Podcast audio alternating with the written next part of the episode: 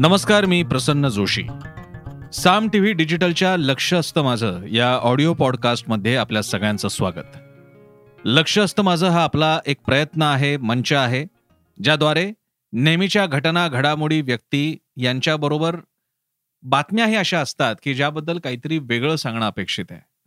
अशा काही गोष्टी असे काही कंगोरे की जे नेहमीच्या वार्तांकनात सांगितले जातात असं नाही.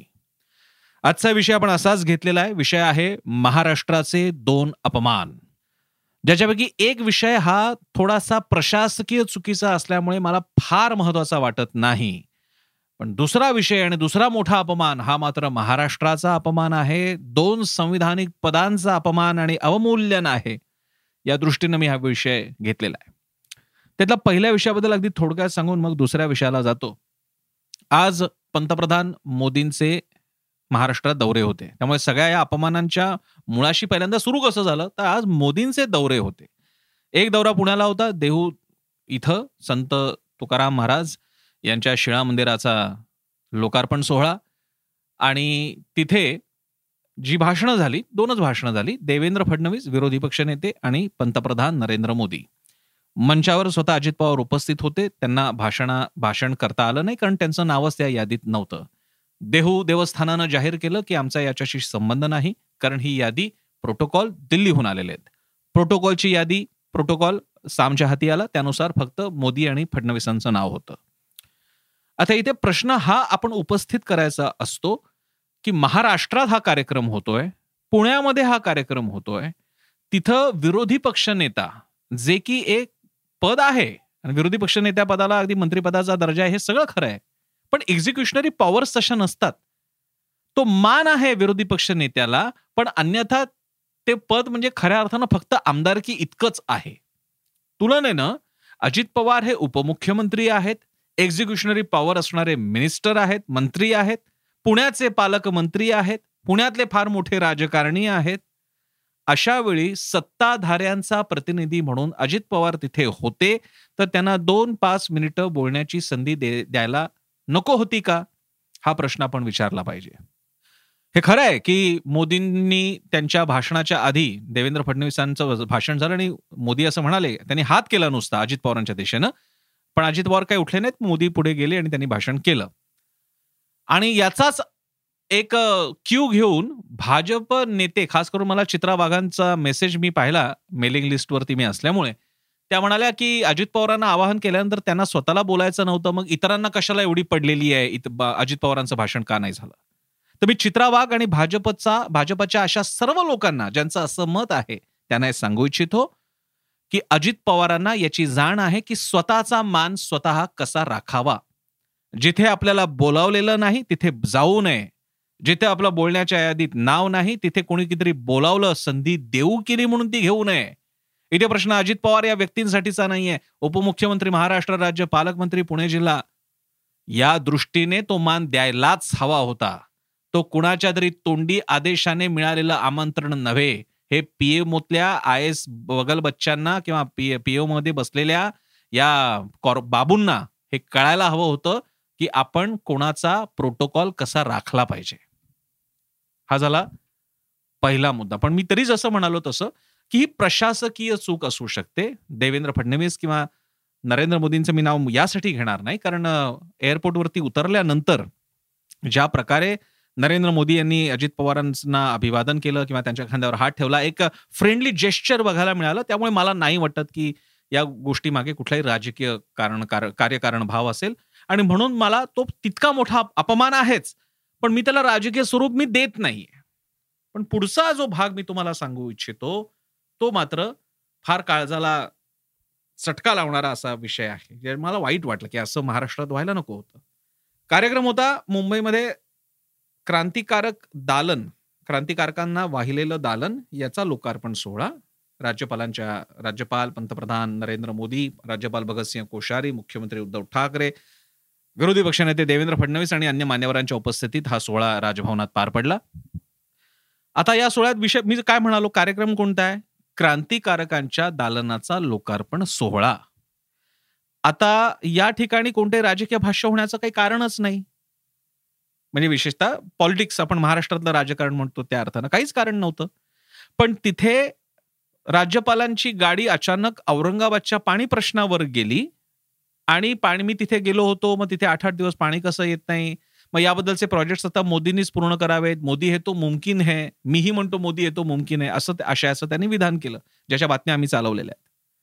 आणि ह्याच्यामुळे त्या एका वाक्यात असंख्य चुका त्यांनी करून ठेवल्या. एक कार्यक्रम हा अराजकीय स्वरूपाचा क्रांतिकारकांच्या दालनाचा लोकार्पण सोहळा होता. राजकीय कार्यक्रम नव्हे की जिथे काहीतरी टोमणे टोले मारले. ती एक चूक त्यांनी केली. दुसरी गोष्ट आपण राज्यपाल आहात. आपल्या पदाला अशा प्रकारचे टोमणे शेरेबाजी ही शोभत नाही ती त्यांनी केली. तिसरी गोष्ट महाराष्ट्राचं हे राज्य राज्य सरकार हे तुमच्या पक्षी चालत असतं. जसं राष्ट्रपतींच्या अभिभाषणात ते म्हणतात ये मेरी सरकार माझ्या सरकारने काय काय केलं असं भाषण करतात तसं राज्यपालही करत असतात. आणि ते म्हणतात हे माझं सरकार हे हे करतंय. माझ्या नावे मुख्यमंत्री कारभार चालवतायत. मग अशा या सरकारच्या बाबतीत अशी शेरेबाजी करणं हे त्यांच्या पदाचं अवमूल्यन आहे तिसरी गोष्ट क्रांतिकारकांच्या या दालनासाठी कार्यक्रम जमलेला आहे सगळे लोक आलेले आहेत. मी तर या शब्दात वर्णन करेन की सगळ्या क्रांतिकारकांचं प्रतीक म्हणून भगतसिंह शहीद शहीद आझम भगतसिंग मानले. तर भगतसिंगाच्या खांद्यावरून या भगतसिंग कोश्यारींनी उद्धव ठाकरेंवरती गोळी चालवण्याचा प्रकार केलेला आहे. राजकीय गोळी गोळीबार करायचा प्रयत्न केलाय आणि तो निषेधार्ह आहे. तो महाराष्ट्राच्या भारताच्या राजकीय संस्कृतीला आणि राज्यपाल पदाच्या गरिमेला साजेसा नव्हता नाही. हे खरं आहे की उद्धव ठाकरे यांच्या शासनाकडून औरंगाबाद मधला पाणी प्रश्न सोडवण्याच्या बाबतीत काही चुका झालेल्या आहेत. अपेक्षा भंग झालेले आहेत आणि त्या अर्थानं राज्यपाल भगतसिंह कोश्यारी यांच्या मताशी मी सहमत आहे. पण अशाच प्रकारे काही कामं होणं न होणं याची यादीच काढायची म्हटली तर जी बारा आमदारांची यादी इकडच्या महाविकास आघाडीकडनं राज्यपालांना देण्यात आलेली आहे आणि राज्यपालांचं डिस्क्रिशन हे एक सन्मानार्थ डिस्क्रिप्शन असतं. सन्मानार्थ एक सन्मान दिलेला आहे की तुमच्या मते ती नावं ऍग्री व्हावीत किंवा राज्यपाल नियुक्त आमदार दिले जावेत. अपेक्षा ही असते राज्य सरकारने दिलेली यादी तुम्ही सरळ मान्य करावी. पण आपण त्यांनी दोन वर्ष ती तशीच ठेवलेली आहे. याचा विषय समजा जर का उद्धव ठाकरेंनी या क्रांतिकारकांच्या दालनाच्या कार्यक्रमात काढला असता तर कसं वाटलं असतं? तो औचित्यभंग नसता का झाला?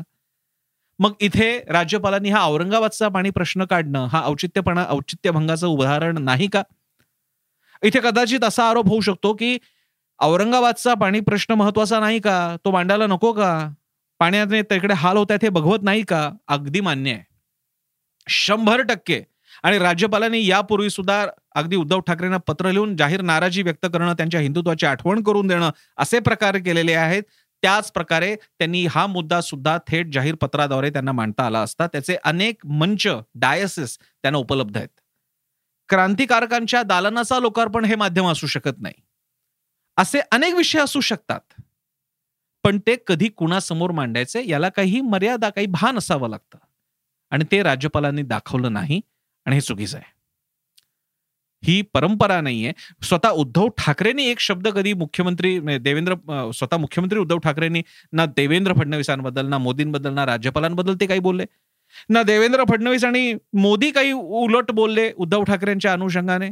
मग असं असताना जेव्हा तुम्ही नेमका तो पाण्याचा प्रश्न औरंगाबादचा प्रश्न काढता की ज्या प्रश्नाच्या बाबतीत नुकताच विरोधी पक्षांनी जल आक्रोश यात्रा काढली औरंगाबादमध्ये त्यानंतर त्याच प्रश्नावरती उद्धव ठाकरे औरंगाबादमध्ये जाऊन बोलले.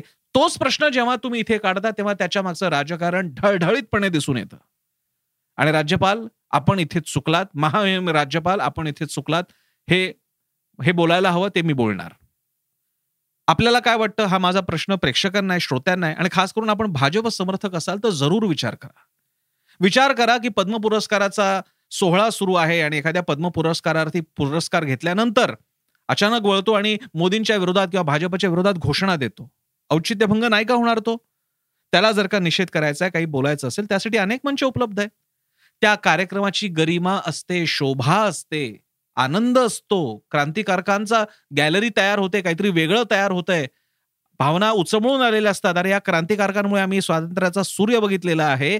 त्या कार्यक्रमामध्ये असा राजकीय विषय काढायला हवा होता का? हा माझा भगतसिंग कोश्यारी यांना प्रश्न आहे. आणि म्हणून भगतसिंगांच्या खांद्यावरून आमचे भगतसिंग अशी गोळीबार करतायत असे गोळीबार करतायत हे चित्र बघवे ना त्याच्या त्याची त्याचीच दखल घेण्यासाठी आणि तुमचं लक्ष त्यावरती वेधण्यासाठी आजचा लक्ष असतं माझाचा हा ऑडिओ पॉडकास्ट कसा वाटला? जरूर कळवा. मी सोशल मीडियावर ऍक्टिव्ह आहे. मला तुम्ही टॅग करून प्रतिक्रिया देऊ शकता. आमचं ॲप आहे ते डाउनलोड करा. युट्यूबवरती आमची वाहिनी आहे साम टीव्ही सबस्क्राईब करा. वेबसाईट आहे साम टीव्ही डॉट कॉम आणि आमची वाहिनी वृत्तवाहिनी साम टीव्ही नक्की पहा. कारण साम टीव्ही म्हणजे सामर्थ्य महाराष्ट्राचे.